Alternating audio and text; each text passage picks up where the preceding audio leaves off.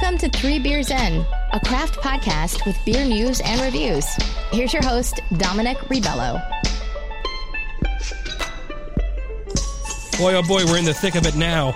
It is so hot and humid down here. It's almost unbearable. Let me not complain because you're here. From deep underground in Staten Island's beer bunker slash virtual saloon, we're still hunkered down here, ladies and gentlemen. And I welcome you all to another episode of Three Beers In, the craft beer show bringing you the latest beer news and unique craft beer reviews. I'm your host, Dom, and this is episode 170. And this week we are drinking uh, Colombian Necktie from the Nightmare Brewing Company. Uh, it's a Leipzig or a Leipzig Goes, uh, which is a town in Germany or city in Germany, uh, if I if my memory serves correct. But it is a sour beer. Uh, I believe we did one last week, so I'm going to see if this one can compare or be better. Uh, I am not um, against or for uh, sours. It doesn't really matter to me as long as it's beer. And I want to give it its fair shake. So we're going to see how it is. How y'all doing? Oh, man. Crazy world out there right now. I'm just so glad that you guys are joining me here down in the virtual beer bunker. Uh, I'm drinking right now from Flagship a summer, the pastime summer ale that they have. Um, pardon me. Uh, I'll just say this about Flagship: they've honed in on a specific hop. I, I think that they're using uh, with a lot of their beers, and they, it just gets me. Um, the guys that are over there that are brewing these beers, it's really been fantastic. I had the um, the pizza at uh, Pilsner the other day uh, for the first time in a while, and it. I re- initially when I initially had it, I didn't really enjoy it that much, but uh, this time around was really good. So I don't know if maybe I was just maybe my palate was off or something, but it was really fantastic that time. This beer is excellent, uh, especially for a wheat beer. It's it's just like if you're if you're a hophead, right, and you want something that's a little bit out of your lane, so to speak, or not so much out of your lane, but um, you're you're you want to do something different. Th- this is really good. It, it doesn't drink very weedy. I mean, it sounds crazy, but uh, it has a re- a nice hop bite to it.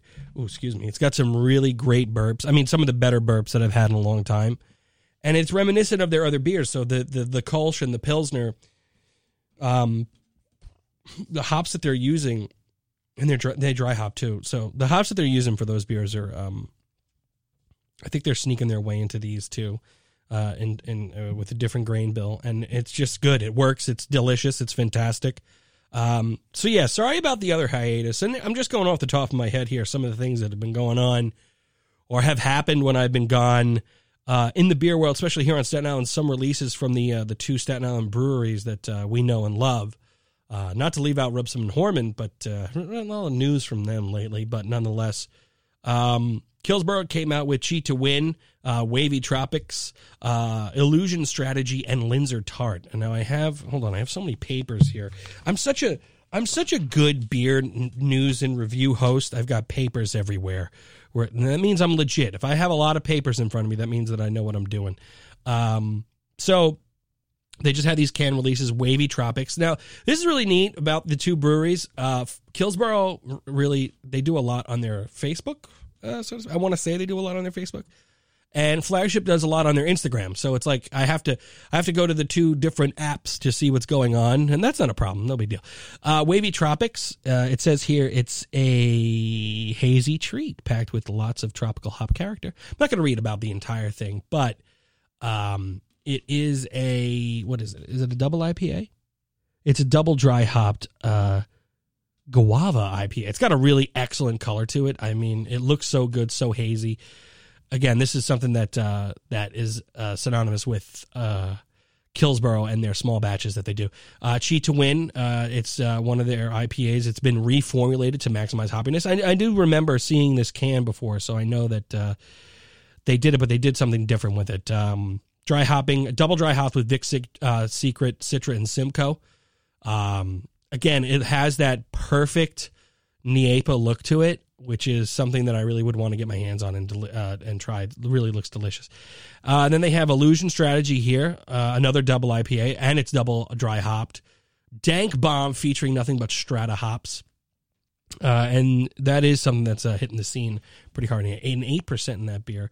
Uh, something that I would really love to get my hands on. And then, of course, their latest, and they've done, they have really great stouts and and unique uh, approaches with their I want to call them specialty beers, the stuff that just doesn't go, that kind of cuts against the grain when they did their um, tiramisu munchies, which was absolutely fantastic. Uh, they have Linzer Tart. It's a dessert sour with raspberry, cinnamon, milk, sugar, vanilla bean, and graham cracker. You know, I I always say to myself, is this something that I want to, you know, do I want to go for something like that? And I do. I'm a big Linzer Tart fan, so that is something that I would love to um, get my hands on. Uh, on the flagship front, now this is really cool because I don't know if they they heard what I was saying. You know, i mean, I'm just a guy with an opinion. It's no big deal. Hold on, I gotta take a sip here. It's so hot down here. Drinking is a actually a necessity because it is so humid. Like my back is sweating. Oh my god. Sorry, I don't mean to get nasty here. Um, so I, I had always said that uh, Kills Boro had like that niche, that type of that small batched uh, feel to it, uh, and that gave you uh, more of an eclectic uh, tastes and stuff like that, and a, and a different um, profile than you do have with flagship. Not to say that that's bad, but uh, flagship, I don't uh, flagship. Excuse me, Kills Boro. Do they really have a excuse me like a, a, just a IPA. Boom, nothing else. It's usually double IPAs, double dry hopped, triple IPAs, and that's great. Uh, you know, it's really a, a fantastic uh, dynamic that I have right in my backyard. So that's really great. And also, I want to encourage you that if you're listening and you have your local breweries and you have multiple local breweries that you could follow on your social media, do it because there's just something so special and so cool about seeing them because a lot of the times they'll put their brewing processes well not like, like giving away whatever whatever it is that they do. It's not a rocket science but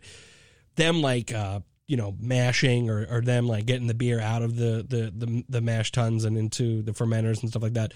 They show you the process and then like then they show you it getting canned and stuff like that. And then it then it's in your hands. So it's it's just a really cool personable thing that you can do is follow these local breweries that are in your in your uh, neighborhood or in your backyard or they aren't too far away where you can develop that type of personal relationship with them see what's going on. So I, as i was saying before uh, kills boro had that that um, that small batch feel uh, and they really are truly a, like a small batch place and and that's really great because it's the finer things. And i and as a craft beer lover um, that goes beyond those those big hoppy beers sometimes when you get those like fine tuned beers that come out of like Kills Boro. It's it just really hits home and it's really awesome. But uh, flagship comes out we here with a um, Belgian mango IPA, and oh shoot, I have to click in to see what's going on here. I'm clicking in, and what do they have written down? I've never done Instagram on the computer, so this is a this is a new venture for me. This just came out for them. It's a Belgian mango IPA and has a unique hop blend with a healthy healthy dose of mango puree that gives the beer an unforgettable, juicy, and tropical taste. And they also have opened up their quote unquote their tap room, and it's an outdoor only situation, which is happening a lot in I mean, everywhere you go right now, uh, one of my favorite restaurants, Nurnberger Bierhaus, so they just have an outdoor seating situation going on right now. Really want to go. But this is an interesting thing, kind of under our noses, so to speak. Um, uh, Flagship came out with Samuel Fraunces Ale, a beer that they make in collaboration with Fraunces Tavern. And it's in cans and it's going to be delivered to your door, and you could just call up and get it. It is an American amber at a five percent. It's got a really interesting. Uh, I, I, like it. It's got that uh, the the stars and bars uh, flag there, brewed in the United States of America. What is Fraunces Tavern? Isn't that in Manhattan? Isn't that like a old timey tavern, like a wooden place. Oh, educating the public about the Revolutionary War. Yeah, so it's a it's an old. Oh wow, look at that. That's nice looking. One of those old. It's like a it's like one of those like colonial looking places. So it looks like a tavern that the revolution was basically uh, planned in. Uh, so I'm pretty uh, excited to get my hands on one of these bad boys and I didn't hear anything about it. That's another thing. Like I usually like I'm on the social media all the time. I get to see I mean, I'm not saying that I get to see what happens, but I, I look to see what's going on, and um, it just makes me wonder if this is uh, how this is going to taste uh, in comparison to the other beers that they've they've had in the past. Um, because didn't they have like an amber before? I know they had the dark and mild.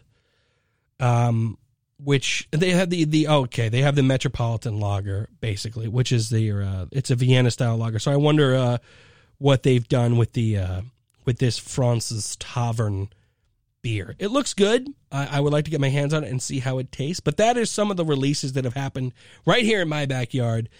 Uh, it's kind of like beer release season right now. I'm pretty sure if you go online and you have a look around you'll see the releases that are happening uh, in your neck of the woods and you should be doing that already. If you're listening to this podcast, you are supporting your local brewery. Brewery Strong, ladies and gentlemen. Tuckahoe, they've opened up their uh, patio. It looks great. What I really like about people and breweries and restaurants opening up uh, their outdoors area for, uh, or their outer area for, for, um, for eating and drinking and stuff. They, they're very creative with the decor, the decor and stuff. And it just, we got to make the best of the situation that we have right here right now. And it's it's tough it's hard and i know that a lot of people are upset and i get that. Uh, but it's just going to be so good to get out and to experience these places again because we really need that right now. Uh, so my my first my first uh, destination is going to be to nuremberg because that's just uh, man. They have a special place in my heart so that's where I'll be going first and foremost. But then I got to hit some of these breweries up, man. That's what I got to do. Before I go deep dive into the rest of the show, I got to bring this up because it's just something that uh, popped up on my Netflix and it was something from my past. And I got to bring it up to the people of the show here. If you've never seen it before, there's this movie called Starship Troopers, okay? It came out in 1997 when I was a kid. I remember, I, I think I I don't know if we can get in trouble for this. I don't know what the statute of limitations for this is, but back then we had a hot box and um, what that meant for those of you that are too young to know it was you had a a cable box that was kind of like jailbroken to give you all of the uh, what do you call it? All of the premium channels basically all hbo and stuff like that pay per view excuse me pay per view and everything. So back then when something came out on you know videotape or dvd and whatnot I don't even know if there was DVD by that, but uh, uh, you were able to get these movies. I remember watching them when I was a very young kid. And one of my other favorite movies growing up, excuse me, happened to be RoboCop, which was the same director that did Starship Troopers. But moving on here, it's a 23rd century futuristic weird thing where it's a it's based off of a novel that was written by some dude. Um, uh, Robert A. Heinlein, uh, and it takes place like sort of in Buenos Aires, Argentina, and all the characters have these very Hispanic names or Spanish sort of last names, but no one no one fits the bill of uh, of a prototypical um, uh, Hispanic person. You know, you have uh, Carmen Ibanez is played by Denise Richards, Isabel Flores is played by Diana uh, Meyer, and Johnny Rico is played by Casper Van Dien. Okay, so just to give you a little uh, idea of uh, where, where their heads were at then. But anyway, uh, so this movie for me was always just like a um, like a RoboCop, just like one of those movies I seen when I was a kid that stuck around and I would watch when it was ever on and stuff like that. Now it, it pops up again on the Netflix. Now again, it came out in 1997. I had no idea because it's kind of a campy kind of movie. It's not very um deep. You know, it's kind of like a before Michael Bay was around type thing, where there's a lot of shoot 'em up type action of man versus bugs, okay, and another planetary system and, and whatnot. But I had no idea that this movie uh, in 1990, it came uh, in 1997. Sorry about my phone vibrating on the table. I just had it on the table. Came out in 97. It was nominated for an Oscar for best visual effects. Had no idea. And now, as I'm rewatching this movie uh, last night, I'm actually thinking to myself, this this movie's pretty darn good, and it looks pretty darn good for 1997. So then I say to myself, who did it lose out to? And in 1997, uh, that was when Titanic came out. And obviously, uh, the, the nominees for the 1997 Best Visual Effects were Titanic, The Lost World, Jurassic Park, and Starship Troopers. You're not going to beat Titanic, even though I think that Titanic was pretty good in terms of the visual effects. I mean, it was a, a huge event in human history with the sinking of the Titanic. Starship Troopers, I mean, um, were they robbed? Who knows? You be the judge. But I will say this the budget was $100 million in 1997. That's an equivalent of $160 million today. So give it a give it a look see because I think it's pretty good. And again, it's number 20 on the list of 100 best films of the 90s by Slant Magazine. I had no idea that this movie had such I guess critical acclaim. Uh, I mean, sorta critical acclaim. It's got Judd, uh, what's his name? What's the guy Busey? Gary Busey's son is in it. Neil Patrick Harris is in it. It's good. It's good, and it, and it kind of transports you to this this world. And I think that the reason I really enjoyed it that much was when you looked at the visual effects and the world that they created. It seems so real, and it, it makes you kind of miss the um, practical effects that used to come with the lack of technology back then. You know, like that like really you really had to make stuff. Like they had to make some of the bugs and they had to make the world that they were in. Everything wasn't cgi and stuff like that. So if you're in for a nice treat in terms of a shoot 'em up type kind of movie situation check out starship troopers. It's on there right now. And today is what? What is it? Today is june 28th uh, at the time of this recording. So it is there. So check it out. And i think you'll enjoy it. I don't even know how humid it is outside you know, because I wasn't outside today. But it, the beer, when I bring it out of the fridge in the can, it's immediately sweating the can. Immediately, it starts sweating the can. So, wow. Oh, another thing that I wanted to mention real quick before moving on, because I got to get to the next segment here. Um, wrong music. That's the music. Um, so this is season three of Three Beers In. Uh, what I'm going to do moving forward is I'm going to have the seasons coincide with Oktoberfest. So uh, when Oktoberfest happens, that'll be the uh, the week before the Oktoberfest kicks off. It'll be the season finale, and then the season premiere will be either the first or second week of Oktoberfest, and then six months after that will be another season finale and season premiere.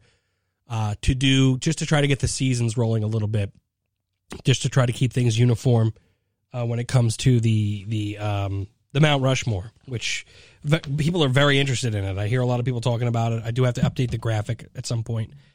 Still, barrel pilsners up there at the lagers. Uh, the Madonna 9.1 up there with the ales. Lucius, I don't think it'll ever be overtaken with a 9.7. And uh, this is Monday. I don't even know what I wrote down for the seasonal, but we'll see. We'll see how it goes with the seasons. I think that's a pretty fair thing to do. It kind of like makes Oktoberfest important uh, and it kind of gives me a bit of a gauge when it comes to the seasons because I was just kind of rolling along with season three this entire time, and that's not good, especially if you want to try to keep things um, a bit more un- uh, not uniformed, but a, a, little more structured and stuff like that. Especially when you're maintaining these type of scorings and stuff like that. Okay, so we're going to move on now to the hop of the week, and the hop of the week is going to be hijacked by an article. Uh, I think it's uh, time for us to do a little bit of a deep dive on what a goza is. Uh, this is a beer that's referred to quite a bit. Uh, a lot of people just call it the German sour, but you have gooses or gu- guizes, and you. I swear to God, there's all these different names for it. There's guizes and there's Berliner Weisses. Those are all different, but this week we're going to highlight what is a goza. Uh, and here from hopculture.com is written back in 2017. The somewhat disgusting origin of the goza, America's new favorite beer. Uh, maybe it is. Who knows? I do see them a lot. So moving along here, what do we got? A pretty interesting article here. Not too long, so I'm going to read it right through. Written by Carolyn Southern. Southern.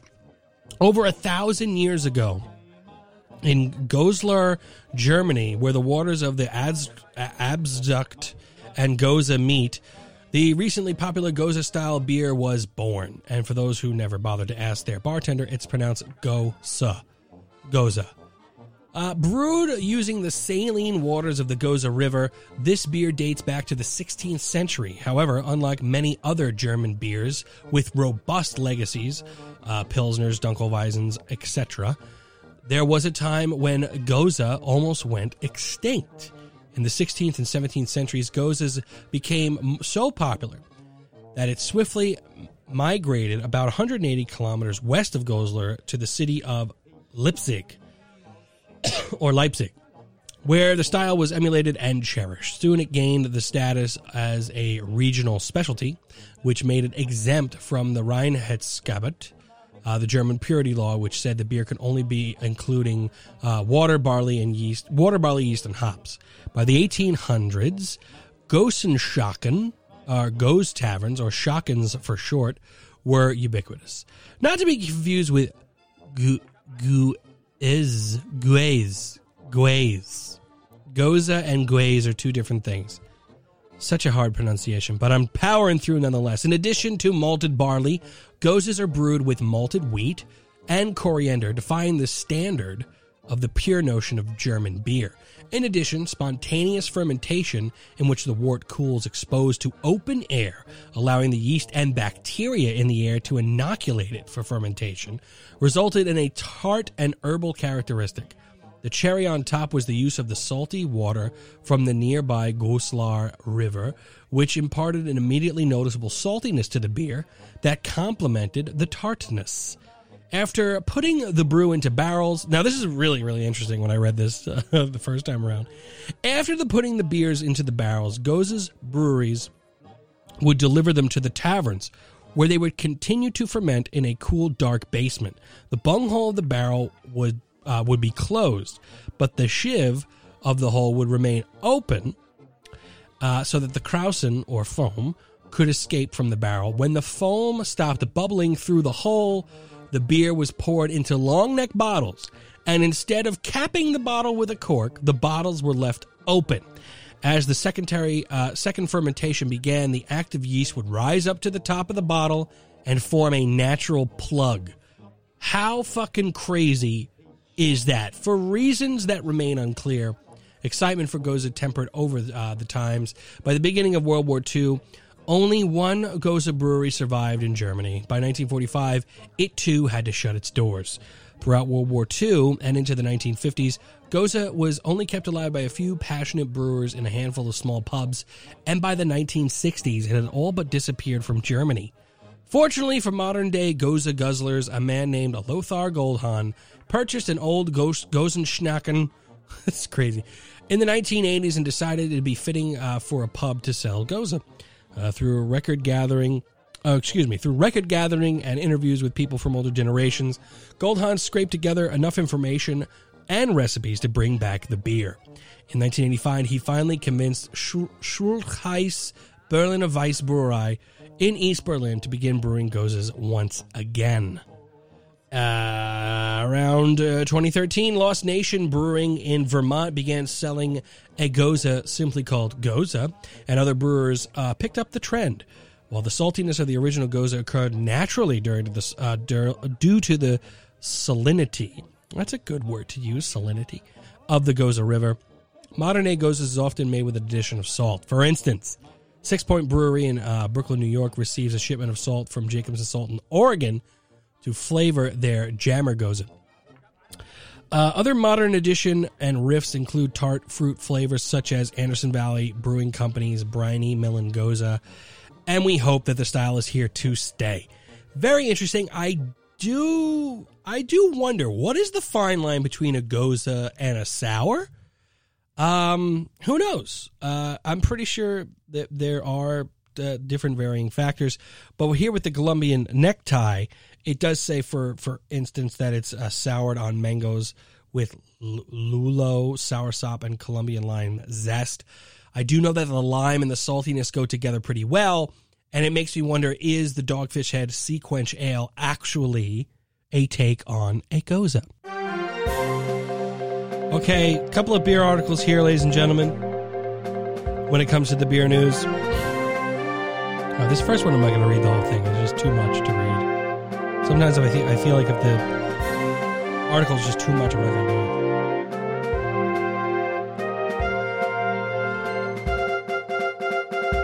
it. So uh, apparently, non-alcoholic beer is booming during coronavirus. Now, this is from Bloomberg.com, and again, Jeez, I'm so sorry. Excuse me. When it's Forbes or Bloomberg and stuff like that, and I don't want to sound I don't know. I don't want to sound not elitist, but I don't want to sound I don't know, whatever the fuck. They're very wordy and they get boring and I get I sound like I'm just droning on, but I read this article before and what's happening right now is there actually is a bit of a push uh, by the market for non-alcoholic beer, which I don't really get. I don't know like apparently it's a part of a healthy lifestyle, but if you're going to be drinking non-alcoholic IPAs, like you're going to be still taking in a whole shit ton of carbs and, and calories, and you're going to get a beer belly, and but you're not going to get drunk or anything. But Athletic Brewing Company, which only makes uh, non-alcoholic beer, is seeing a boom in demand with sales uh, already surpassing all of 2019, according to the CEO Bill uh, Shufelt.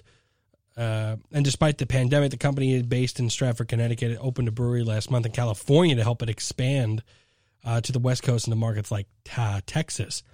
And it says here because a hangover is nearly impossible on a non alcoholic beer, the category uh, also wants to become the choice of those who want to live an active lifestyle. I mean, they're they're marketing it towards people to have a good beer, but also not have a high alcohol content. Look, I will say this: I mean, as long as the beer tastes like a double dry hopped IPA, whether it's zero ABV or not, maybe I would like that. Maybe I would like to give it a try. Because, you know, sometimes when you have, I don't know, you drink a whole four pack of those, uh, those, those eight percenters or, or 8.5ers and stuff, the next day could really fuck you up.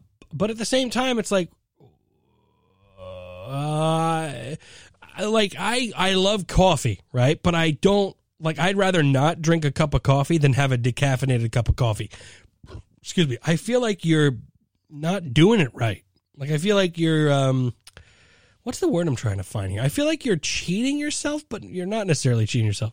Either way, you know, craft beer is seeing a little bit of a retraction as the hard seltzer thing comes out and apparently there is this push for a healthy lifestyle. I mean, I say apparently as if I'm just not a part of that. I do understand that the healthy lifestyle is important and stuff, uh, but I, I just don't understand if you're going to be drinking um, a stout that has no alcohol in it. You're just basically drinking a, uh, a cup of about six Oreos or more, maybe even more than that. You know what I mean? Or, or or four to six Oreos in a glass.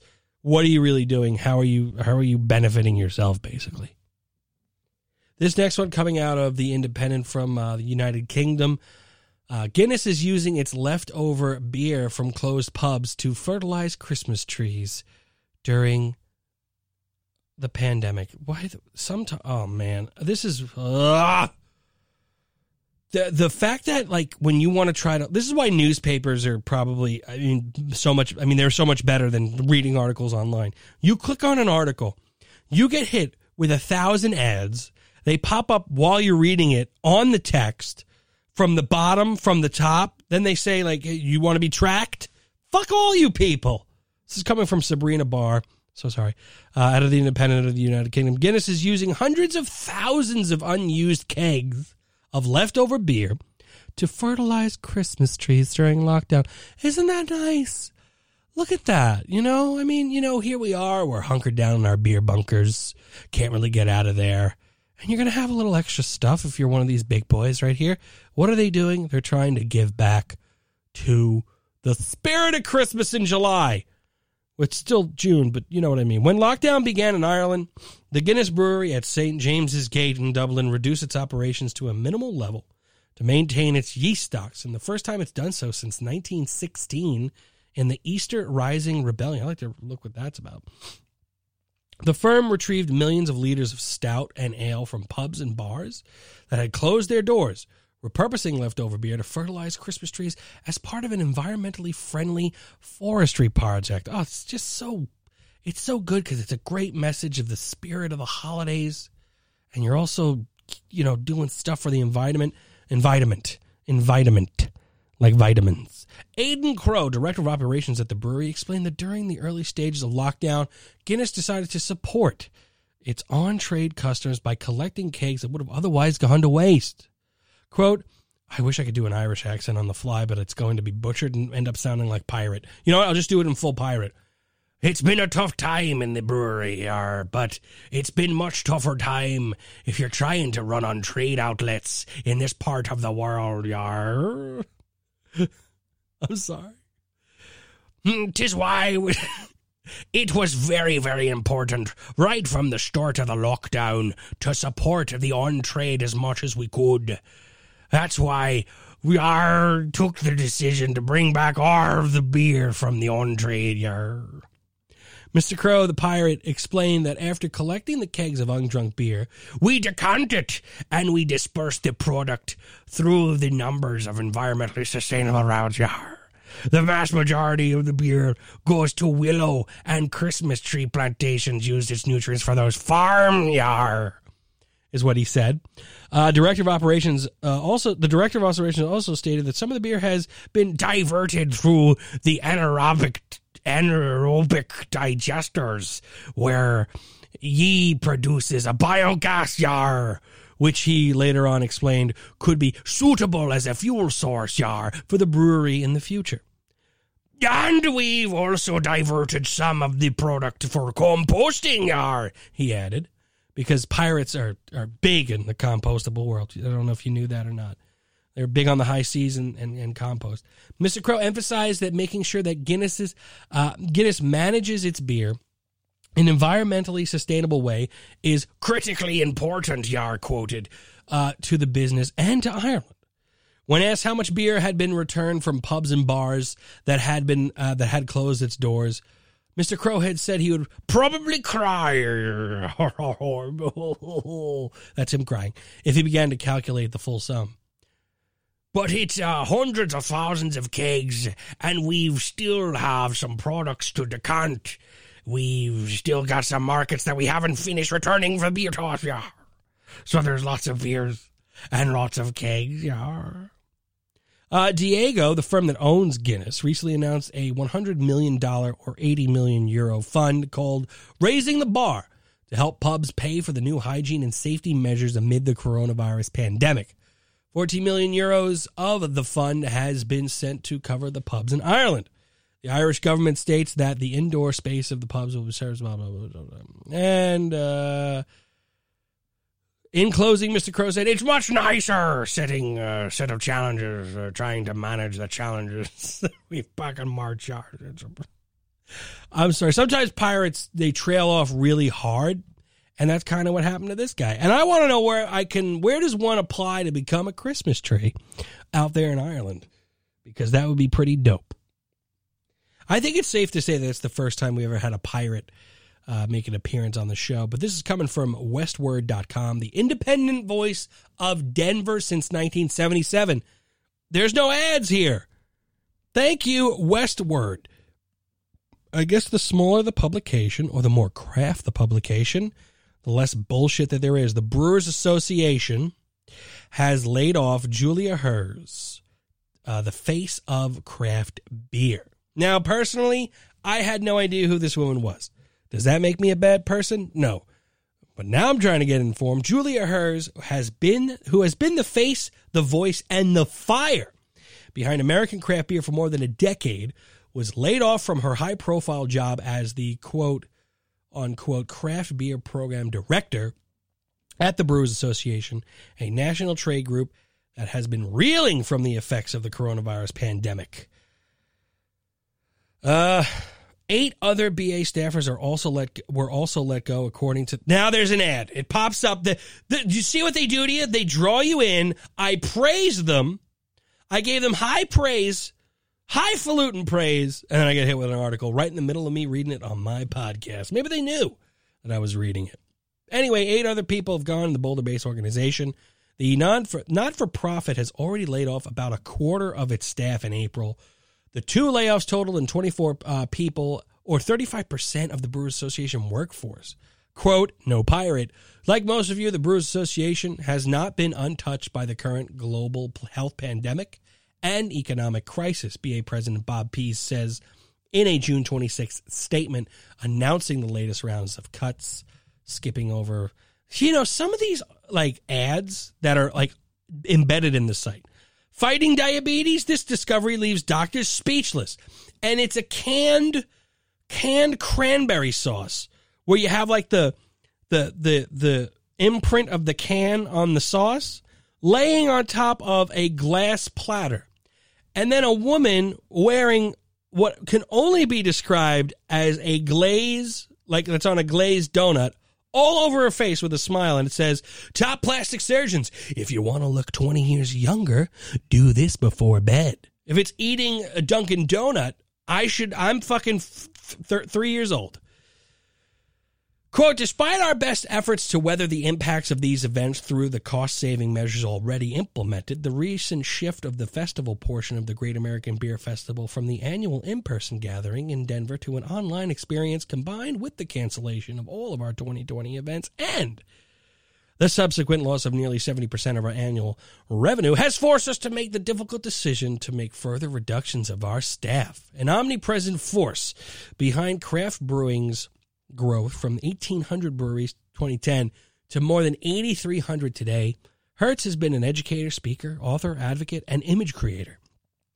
She has helped promote small and independent breweries and has been the hallmark of the organization's marketing efforts. Known for her fiery presentations and her love of beer and food pairings, she's rec- uh, recognizable to almost every craft brewery owner in the country. Although Herz couldn't be reached for comment, she tweeted, Thanks for all the good wishes and outreach outreach. Excuse me. I'll be back at my virtual desk on Monday to reply to the many kind thoughts and offers. All options are on the table to consider. On June 20, I got to take a sip here. I'm sorry. It's hot and thirsty. Ooh. On June 26th, uh, the BA also announced um, some of the details, including prices, for its online Great American Beer Festival in a newsletter to members. They include a nationwide quote unquote passport program between October 1st and 18th, offering exclusive access to beery deals at participating festival breweries nationwide access to exclusive online content for October 16th to the 17th. The cost of the program ranges anywhere from 20 to $50. And then there is a long uh, statement from the president of the Brewers Association. 20 to 50 bucks ain't that bad. I might try to uh, actually go to this uh, online uh, uh, what is it? Great American Beer Festival. I mean, I'm not going to be able to make it out to Colorado, wherever it was. I mean, anywhere it was. I'm not going to be able to make it out to go there. So this is my way to maybe get in there as maybe I can go as the press, as three beers in the press. Next thing up here we have from. Excuse me. That that burp was like there, and like it's like I think if I kept talking, I may have. Uh, I, it was going to be bad. Uh, Founders is coming out now. Let me just say this about Founders real quick. I mean, I think it was about maybe two months ago. I mean, no, no, no. Maybe about six months ago, maybe even more, when they were getting sued for racism.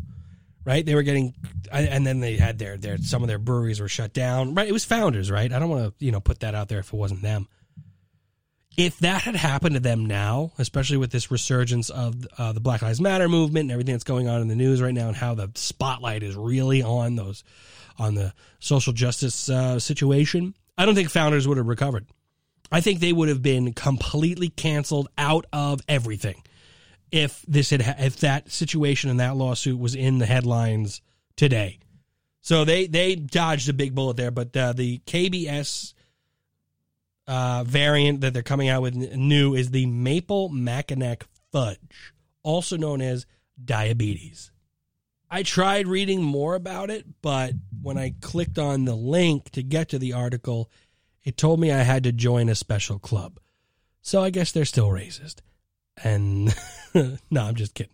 Uh, you know, they they did what they had to do and they're moving on. The Bronx Brewery, and this is from porchdrinking.com was going to release. Uh, you know, I didn't want to go near this stuff, but it is part of the beer news right now, and uh, I think I'm going to throw it out there. If I get canceled, I get canceled. Imagine I get canceled. I, am I big enough to get canceled? I think that'd be my biggest publicity stunt is me getting canceled. Take a sip here real quick.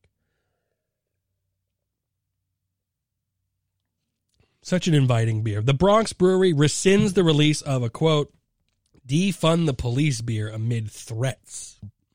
PorchDrinking.com Tristan Chan reports Less than a month since the brutal police murder of uh, Minnesota resident George Floyd, breweries and small businesses continue to band together to fundraise, spark conversation, and work toward addressing police brutality and systematic racism in the country.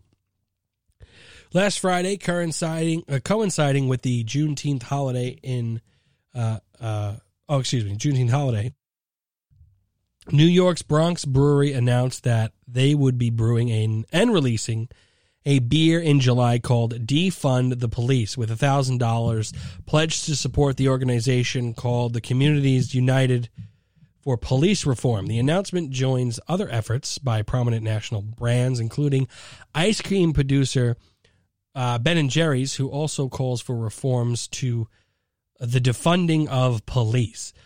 Uh, along the along with the announcement, uh, the Bronx Brewery also included the following caption and linked more information on their website uh, on what it means to call for the defunding of police, and then they go into their reasons for the defunding of the police. It's long. Uh, you can read it if you'd like on porchdrinking.com. However, the Bronx Brewery announced today that uh, via their social media channels that since last Friday, several members of their team had received violent threats to their lives and their families at all hours of the day. As a result of those threats, the brewery has also announced today that they will decide against releasing their beer, but will move forward with their pledge to the donations that they uh, pledged to do. And then they released their their statement regarding that. It's all over their social media and uh, they did not do any further comment with uh, with the organization porchdrinking.com. So, um, whether you agree with the message or not, whether you think whether whatever side of this thing you are on, because in today's world you have to pick sides with everything. But I will say this: I don't think threatening people's lives and people's families' lives, whatever your opinion may be, is appropriate. Uh, I don't care, you know, what you think. I don't think you should uh, threat people. I don't think you should raise to the uh, to to to the point of violence. If you don't agree with a beer label or a beer name or a anything like that, you don't fucking buy it. If you don't like listening to a beer podcast, you don't fucking listen to it. Okay? That's one of the fundamental things that I think needs to be thrown out there right now in this country in this in this very divisive and and hate filled and harsh time is just we need to come together. And if you don't agree and if you don't like it then you just don't listen to it. It has to be there. It's fundamental. Whether it's dumb whether it's stupid Okay? Whether it's hateful speech, even hateful speech has to be there. The First Amendment is a bitch. Okay? It really is. But it's there because of the fact that people might disagree with what you say. And whether it's right or wrong, or whether you think it's right or wrong, the other person might think it's right and you might think it's wrong, blah, blah, blah, vice versa. It has to be there, and you got to just say, eh, fuck it. I don't care what you say. I'm going to move on. That's what you have to do. And that's just how it is. So I'm a little upset that the Bronx Brewery couldn't release this beer. Again, regardless of your opinion, because based upon threats that are unnecessary and un, un it's just you can't you can't re- respond to provocation like that. Whether or not it's, a, I mean, to some people, this statement, defund the police in terms of a beer, is a provocation. Doesn't matter. They have every right to do it, and no one has the right to take that away from people. And that's my thought on it. Love you all. I really, uh, we all come together in the in the world of beer, and I hope that uh, hope that everything is okay. Oh, I didn't even know. Okay, sorry about that. Okay, on to the beer of the week. For some, this is the best part of the show. For others, I don't, I don't, I don't know. I, I just hope you like everything. This is from Nightmare Brewing Company, and they're out of New York. I don't know what part. I'm trying to look on the can here. Oh no, I'm sorry. They're not from New York. They're from uh, Boston, Massachusetts I say New York? I think uh I think on Beer Advocate it says they're from New York. I could be wrong though. Let me see. Uh, Colombian necktie. It says yeah, night, New York, New York, United States. Maybe someone's wrong here. I'm gonna go with what's on the can, and that says Boston, Massachusetts, right? Jesus Christ, Boston, Massachusetts. So I go to the website, and well, the can is horrifying. I don't know if you guys have seen the can, but it is a man being um, his having his throat cut by a grim reaper with a scythe. Uh, and it looks like he's ripping out the man's tongue through his neck. The man looks to be in, in he, the man looks horrified. It's it's terrible, but there's a pretty cool metallic like red that is with the blood that when you like turn it kind of looks black. It's it's a pretty interesting can. Uh, I kind of knew what I was getting into when I went into the website of Nightmare Brewing Company. Uh, Nightmare uh, NightmareBrewingCo.com if you want to go real quick. It says here bringing together ingredients, death metal, and our horrific history into a cohesive liquid experience. Nightmare Brewing. Um, you got a guy with a mohawk just pouring hops into a mash tun. Uh, it looks like they put fake blood all over their fermenters and stuff. I mean, it's really cool looking. It's very like if you could put death metal into a craft brewery, then boom, you got it right here. And you know, I'm all for. I don't want to use the word gimmicky, but you know, I'm all for a direction. I'm all for that. You know, if you want to go with a death metal thing, or Bolero Snort does everything with a bull. So, hey, more power to you guys if this is what it's all about for you.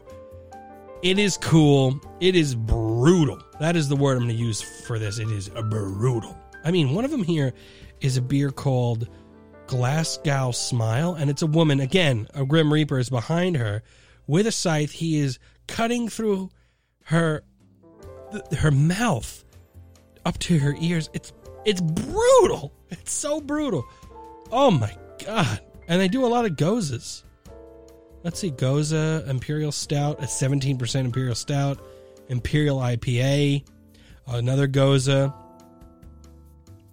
So it appears that, uh, they're they're very niche as well. It looks like they only do very powerful or very uh, unique beers. Double dry hop IPAs here.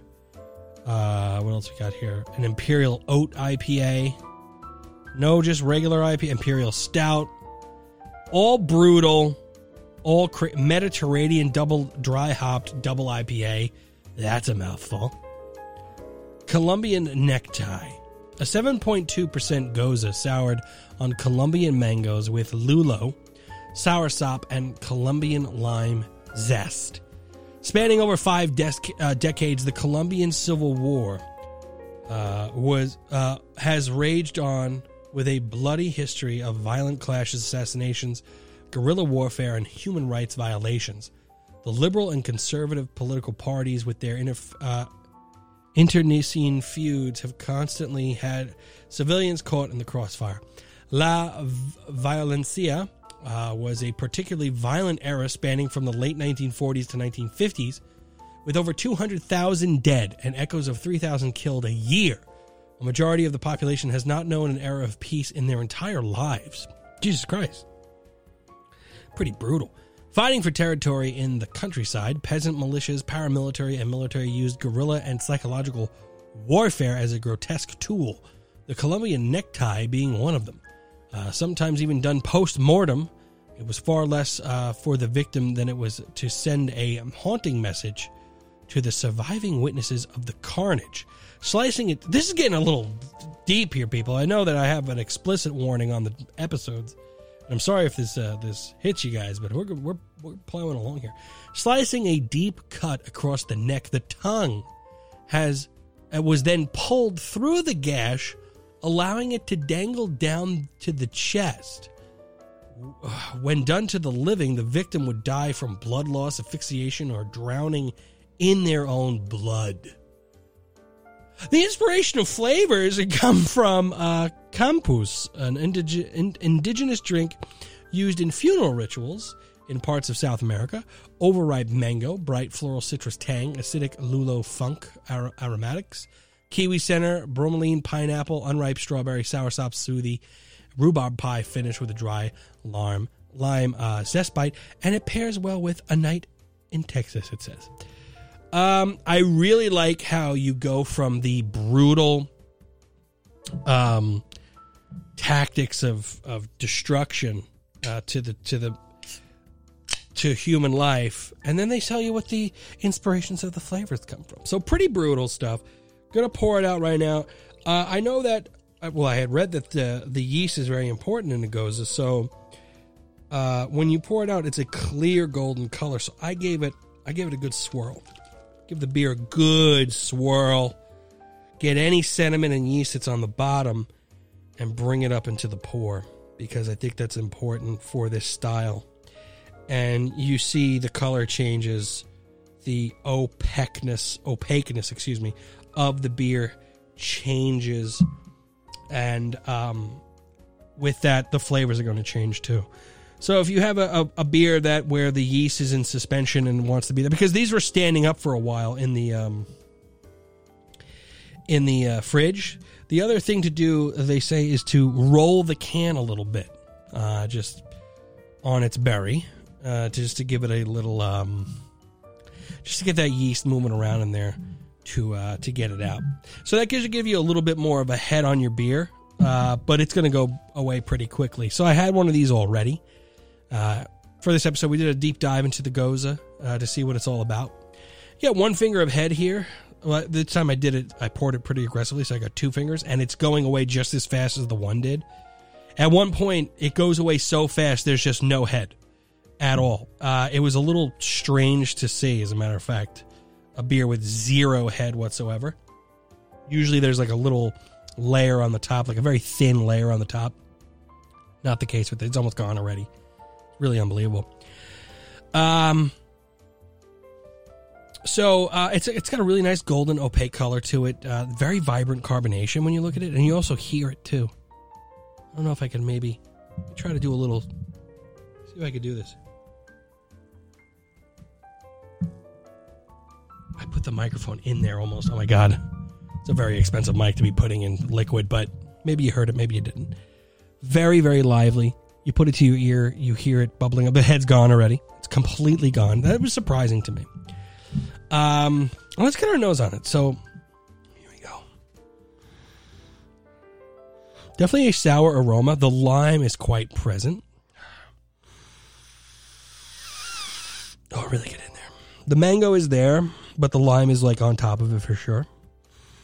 With a lot of sours, I smell like a wine or a champagne aroma. Um, I, I just can't put my finger on the specifics, but that's what comes to mind when I when I put the nose in there.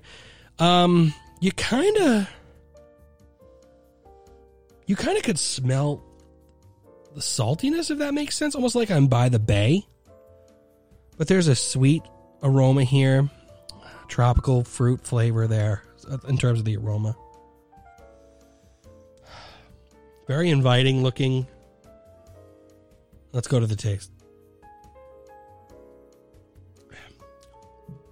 Oh wow. This is a fun beer to drink. I never I, I, haven't said that in a while, but this is a fun beer to drink. What a complex array of fruit flavor.